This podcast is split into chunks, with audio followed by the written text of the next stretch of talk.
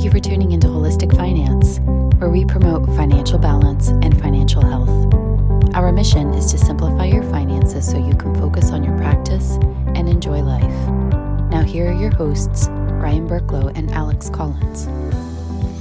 Hello, everybody. Welcome back to Holistic Finance. I'm your host, Ryan Burklow. With me today, I've got a very special guest. Um, his name is Dr. Robert Kochko.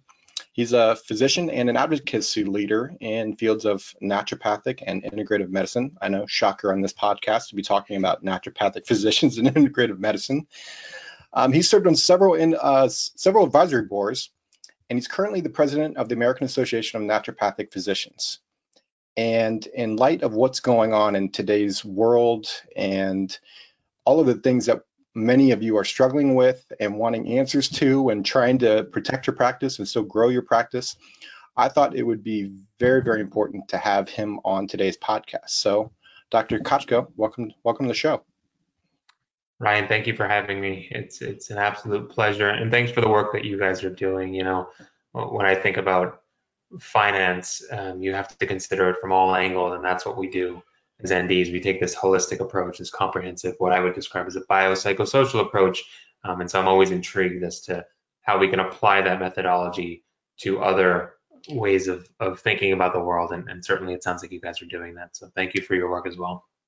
Very welcome. It's, it's our pleasure. Um, I don't know if you know this. We actually didn't speak about this prior to um, us hopping on here, but the reason that I'm so passionate about uh, working with you all and helping you all is um, my son had a stroke in utero.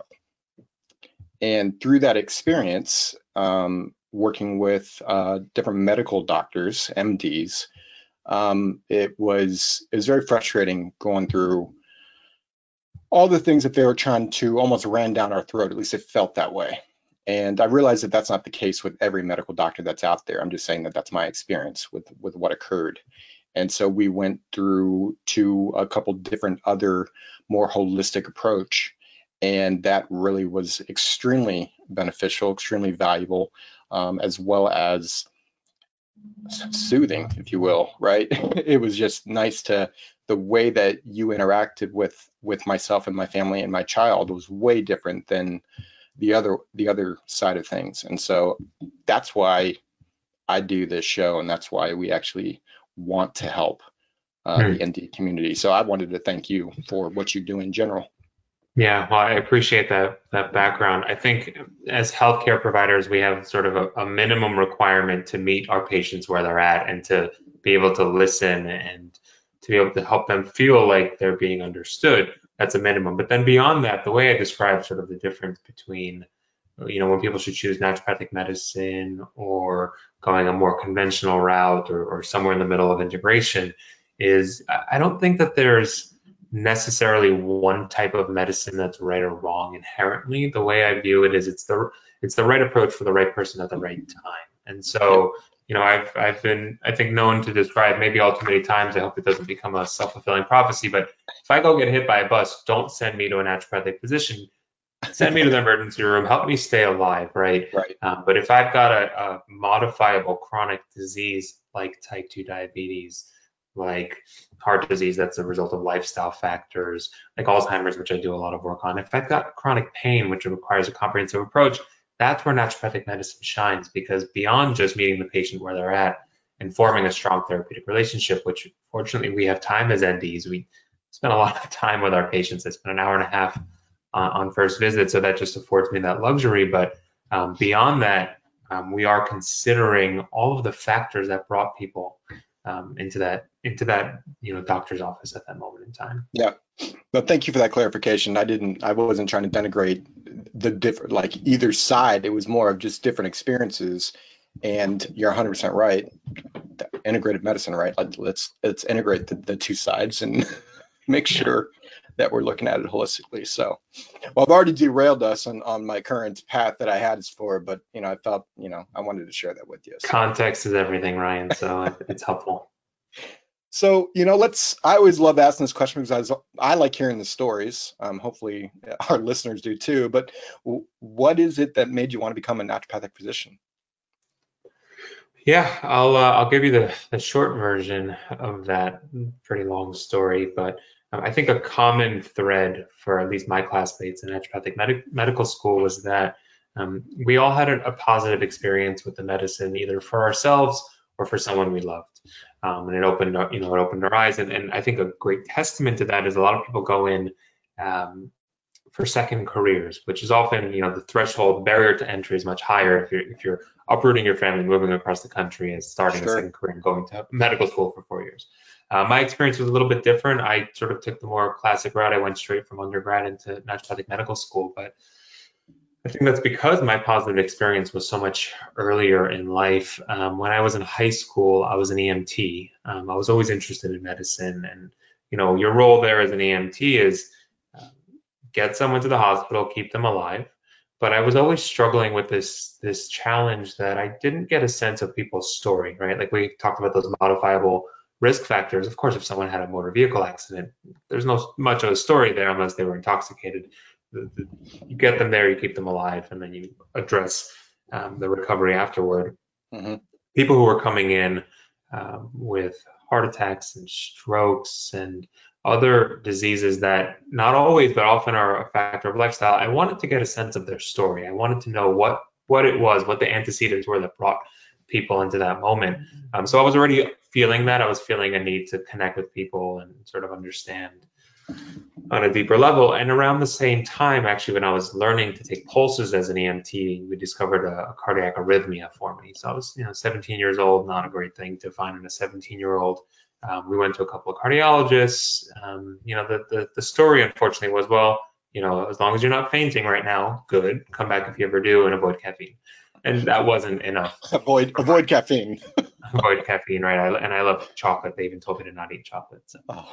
Um, so we ended up going to actually a Chinese medicine practitioner who I would say practiced in a very naturopathic like way. He didn't do any acupuncture, didn't even use um, Chinese herbs or anything like that. Um, to this day, I don't know exactly what it was that that the regimen that he, he put me on, but two months later, I went back to the cardiologist and the arrhythmia was gone and they couldn't quite explain it. And they, they did the comment, you know, keep doing whatever you're doing. We're not sure why it went away, um, which you know, of course, I was thrilled, but it also opened my eyes to the fact that there are other approaches to the body, and and so on that journey, I probably read, you know, I said way too many medical anthropology books for an 18 year old kid at the time. I just, um, I really dug into understanding that there are many ways to look at the body, and that the way that felt most innately correct for me was the one that um, honored our physiology and worked with our biochemistry and our physiology. And, and when I found naturopathic medicine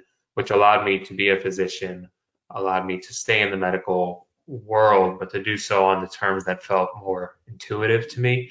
Um, yeah. I, I, didn't really look back after that. So. I, I don't know that I've asked that question and didn't hear a personal story in some version, either themselves or a family member uh, inside of the naturopathic community. And it's just, I don't know, it, every time I hear the story, it's just I think that's why I love working with you all. It's just yeah. so We're like certainly an inspired sense, bunch. there's such a sense of purpose, and that's what I love. So awesome. Yeah. So so let's talk about this this association, right? The American Association of Naturopaths. Um, many many of our listeners are probably members, and many are maybe even thinking of becoming a member. Um, so what's the association's mission? Sure. So the ANP, the American Association of Naturopathic Physicians, we are the national national um, advocacy association representing, you know, we say 8,000 some odd um, NDs across licensable NDs across the country. And so it's worth pausing on that. When I say licensable, it means naturopathic physicians or naturopathic doctors, depending on the state where they are, who went to an accredit a CNME accredited four-year naturopathic medical school.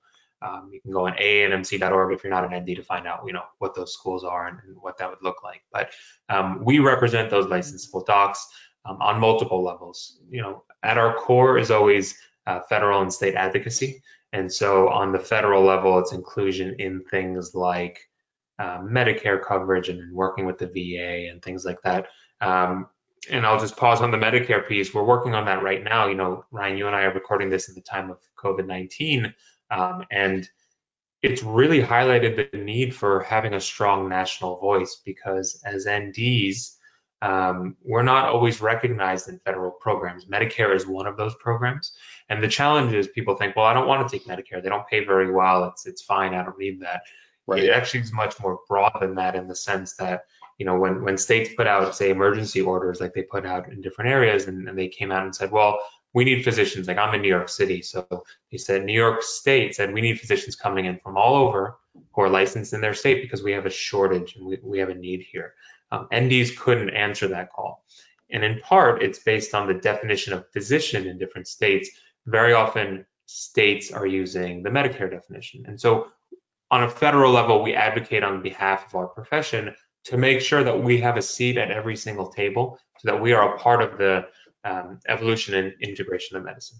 On the state level, pretty clearly we work on either state licensure or scope expansion in the states to make sure that NDs have the capacity to serve their communities um, to the full scope of their primary care level training. So that's the advocacy front. Um, we also, at our core, are a membership association. So the way I describe it is our job is to make membership in the association an absolute no brainer. Again, we're recording this in the time of COVID 19, and that means people are stressed about their finance, right? This is a holistic finance um, podcast people are stressed about what this is going to do to their patient load. People are stressed about their expenses and their rents and you know other types of overhead. Um, we are doing everything we can as the ANP to be able to support our members so that they can navigate this as effectively as possible. And I'll just sort of use one example. Um, right now, people are getting a lot of questions about interactions with medications and what's safe for COVID and coronaviruses and things like uh. that. Well, as ANP members, you have access to the Natural Medicines Comprehensive Database for free as part of your membership. That right away, that cost cuts into your member dues. And so I recommend people use that if you are members and if you're not members to consider that as a member benefit. Um, we also have find an ND function that really puts puts patients in, in the seats of naturopathic doctors. And so there's a lot of ways, you know, if you go on naturopathic.org and you see our member benefits, there's a lot of them. Um, and truly, if you take advantage of them, membership becomes a no-brainer, and we're always adding, um, especially right now in terms of coronavirus, we're always adding um, new member benefits that are um, appropriate for this day and age.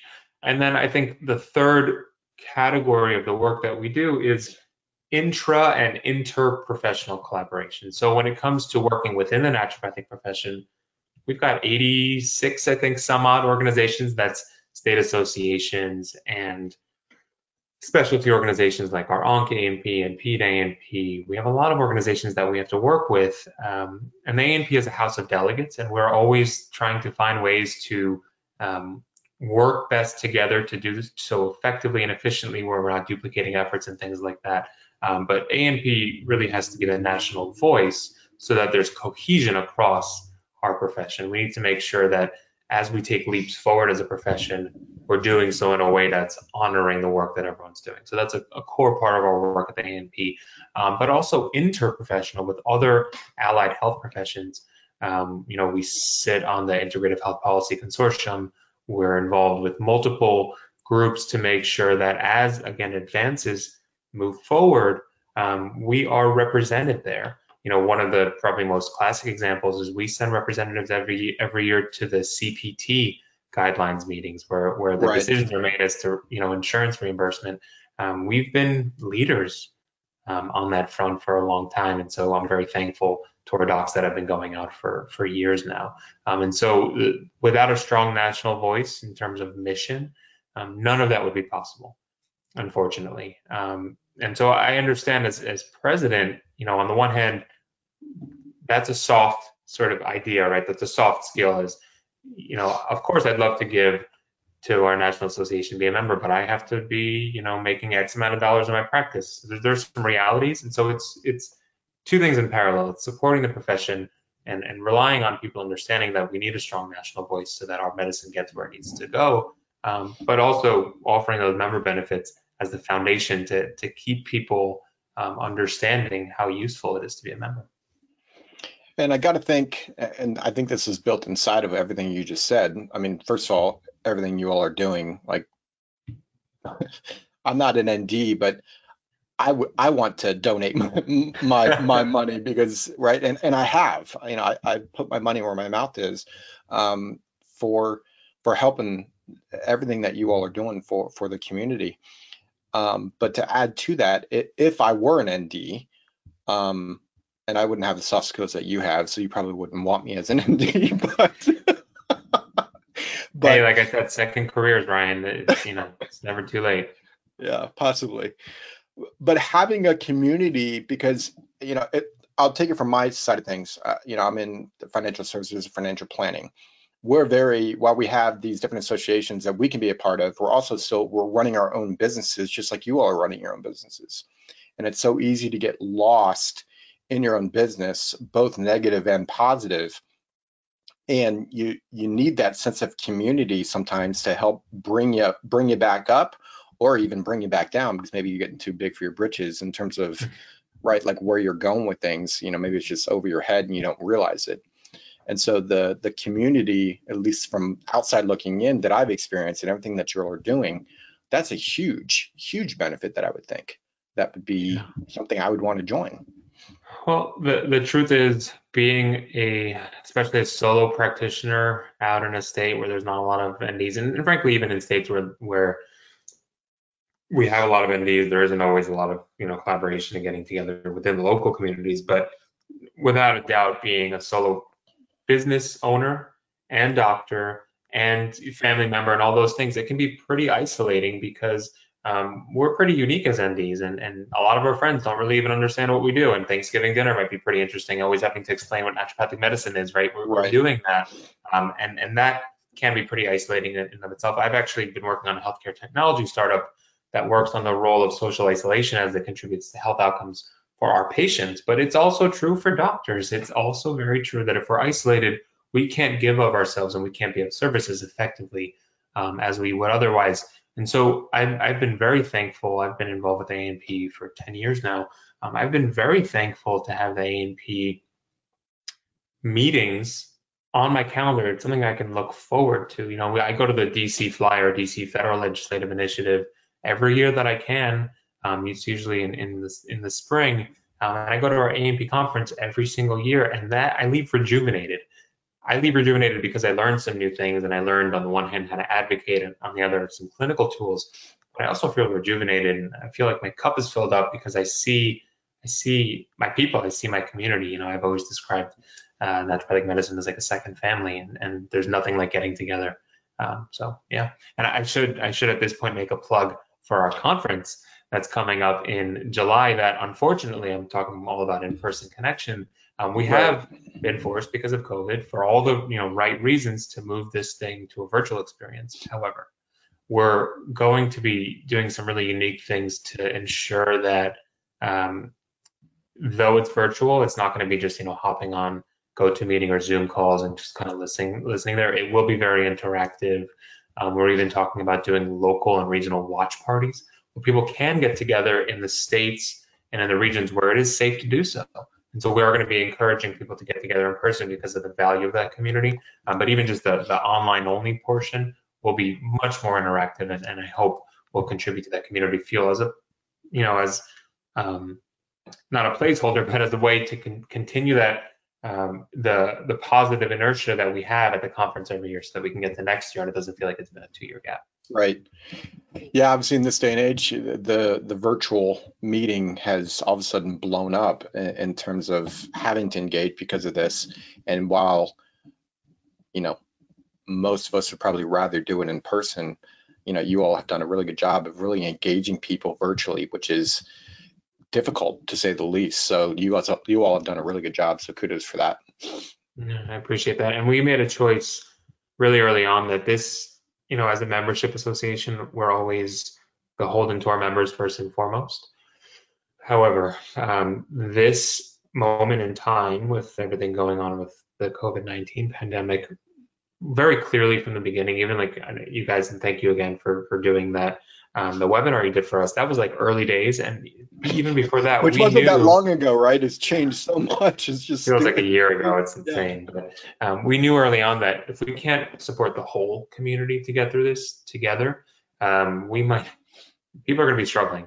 Um, and so, you know, the, the, decision was everything we're doing is for both members and non-members.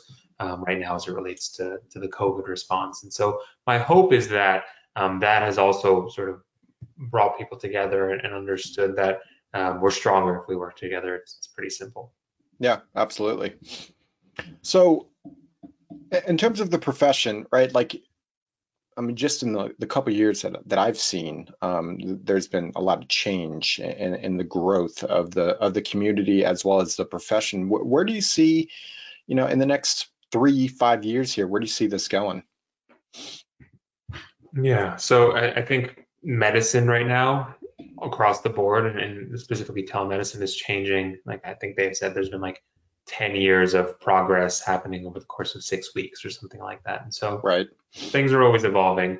Um, in the sense that's not really true when you look at just medicine in general. We would always say medical knowledge doubles every seven years or so. Um, the last, you know, in 2019, they were saying by 2020 it was going to be doubling every three months because we're generating so much more health related data. We're understanding, we're moving into this direction of precision medicine, right? So if I look at medicine in the future, it's it it will be precise, personalized, individualized, participatory, all these things that naturopathic medicine is now. However, as NDs, core to our work is the understanding that we have to build relationships with our patients, that behavioral change is difficult, that the things we know contribute to sustainable health outcomes are not easy. Um, and so those relationships that we form with our patients and our communities, um, I think will influence the way our medicine evolves alongside this push towards precision medicine, where frankly, Ryan, you're gonna, you talk about three or five years, within five years, you're gonna go to your doctor probably, unless the whole world changes with COVID, they're gonna have your, you know, um, genetic information. They're to have your blood work. Um, you're going to put your symptoms into a symptom questionnaire. You're getting a really precise treatment, and hopefully that will include some of our naturopathic toolkit, but it won't be naturopathic medicine because mm. you can't just separate our modalities out and then, yeah. and then expect that the the whole is the sum of all those individual parts. Naturopathic medicine will continue to shine because people are feeling a need to connect with healthcare professionals who understand them at their core who understand the need to understand the root cause of their symptoms, who understand how to help them navigate um, life's trials. You know, one of the inspirations for me in the beginning when I was considering naturopathic medicine is I would talk to, you know, family docs who have been in practice for 30, 40 years, and they're like, yeah, I've been treating this entire generation of families. That I think used to happen. You know, the family doctor who would show up at your door when you were sick and all that kind of yeah. stuff. We've maintained that. We've been able to maintain that because of our unique vitalistic naturopathic philosophy that honors the body's inherent capacity to heal. As a profession, what we need to do though is be cautious to allow ourselves to adapt and evolve while still staying true to those roots, while still staying true to our naturopathic philosophy, because very honestly, that is what sets us apart.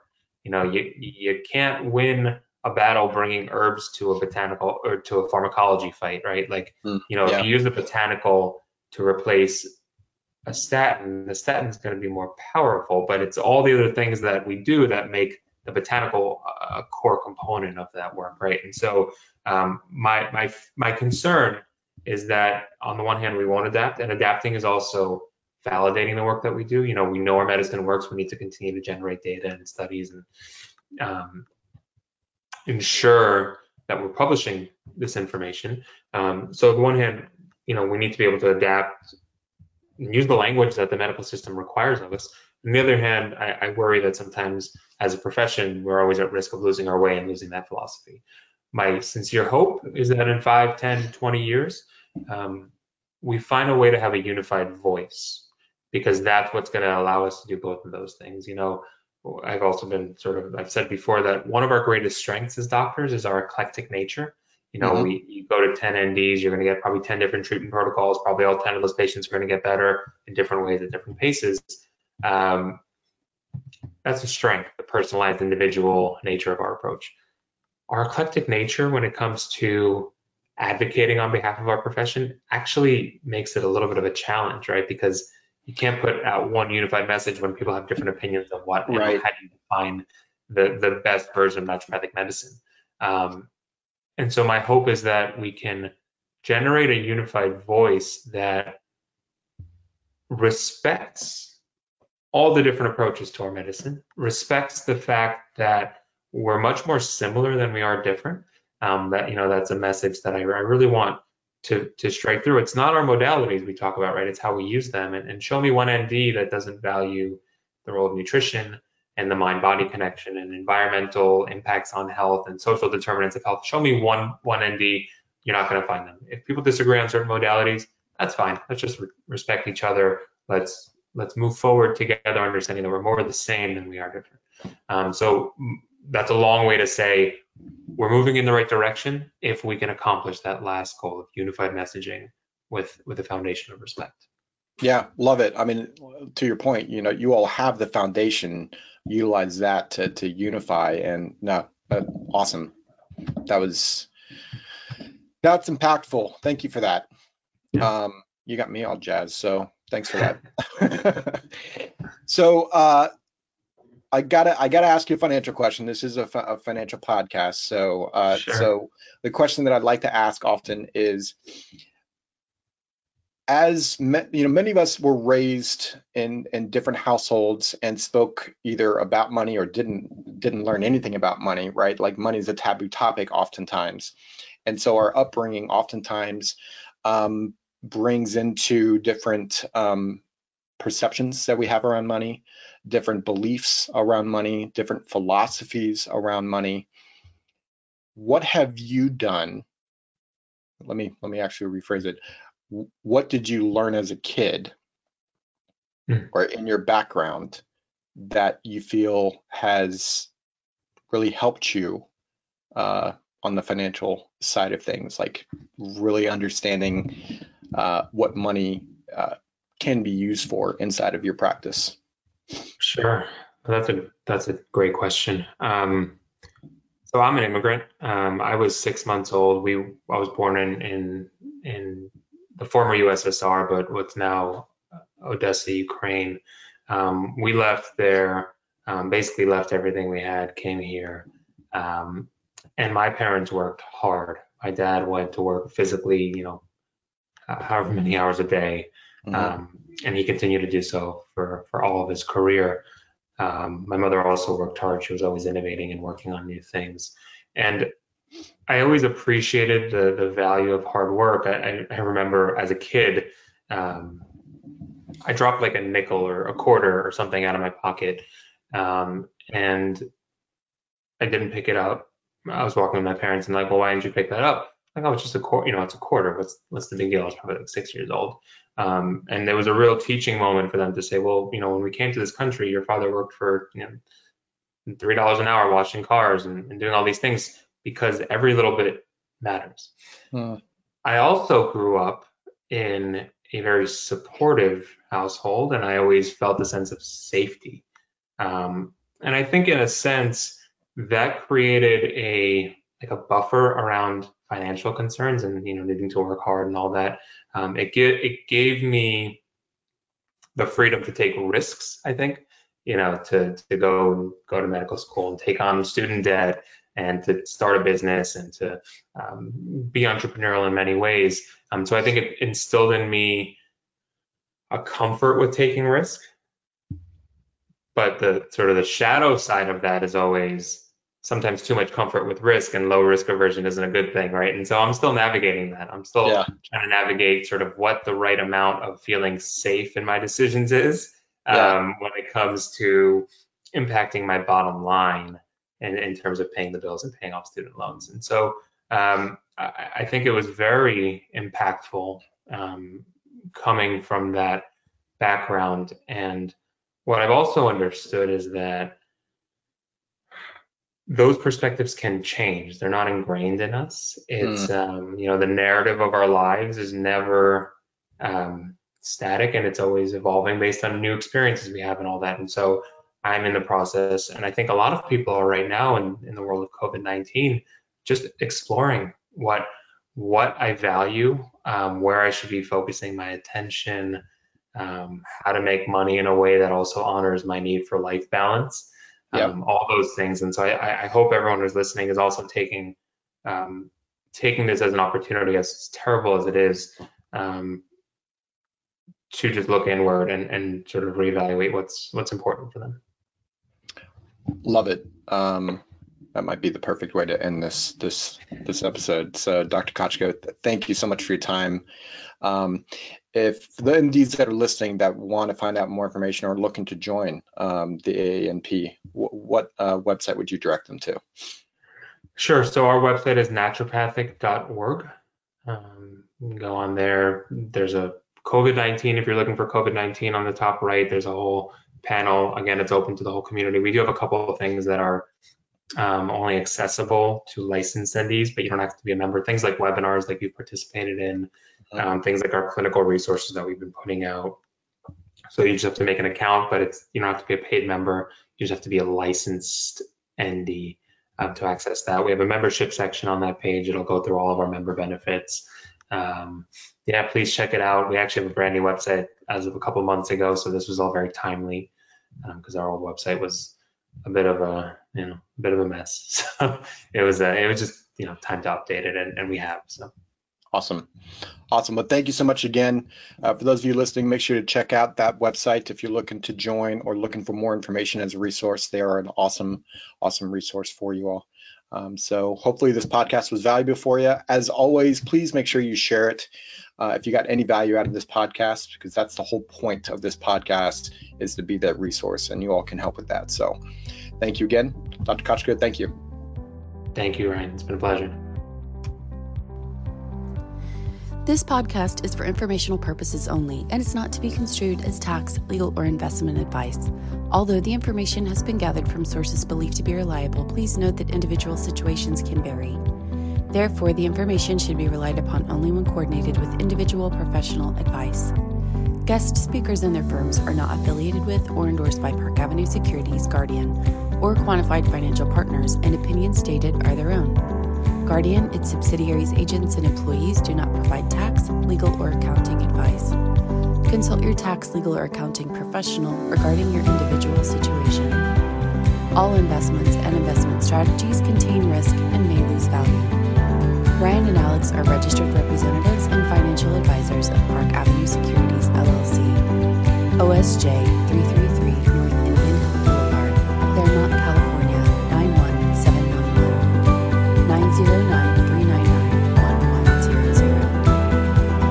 Securities products and advisory services offered through Park Avenue Securities, Pembroke, Monroe, SIPC. Financial representatives of the Guardian Life Insurance Company of America, Guardian, New York, New York. Park Avenue Securities is a wholly owned subsidiary of Guardian. Quantified Financial Partners is not an affiliate or subsidiary of Park Avenue Securities or Guardian.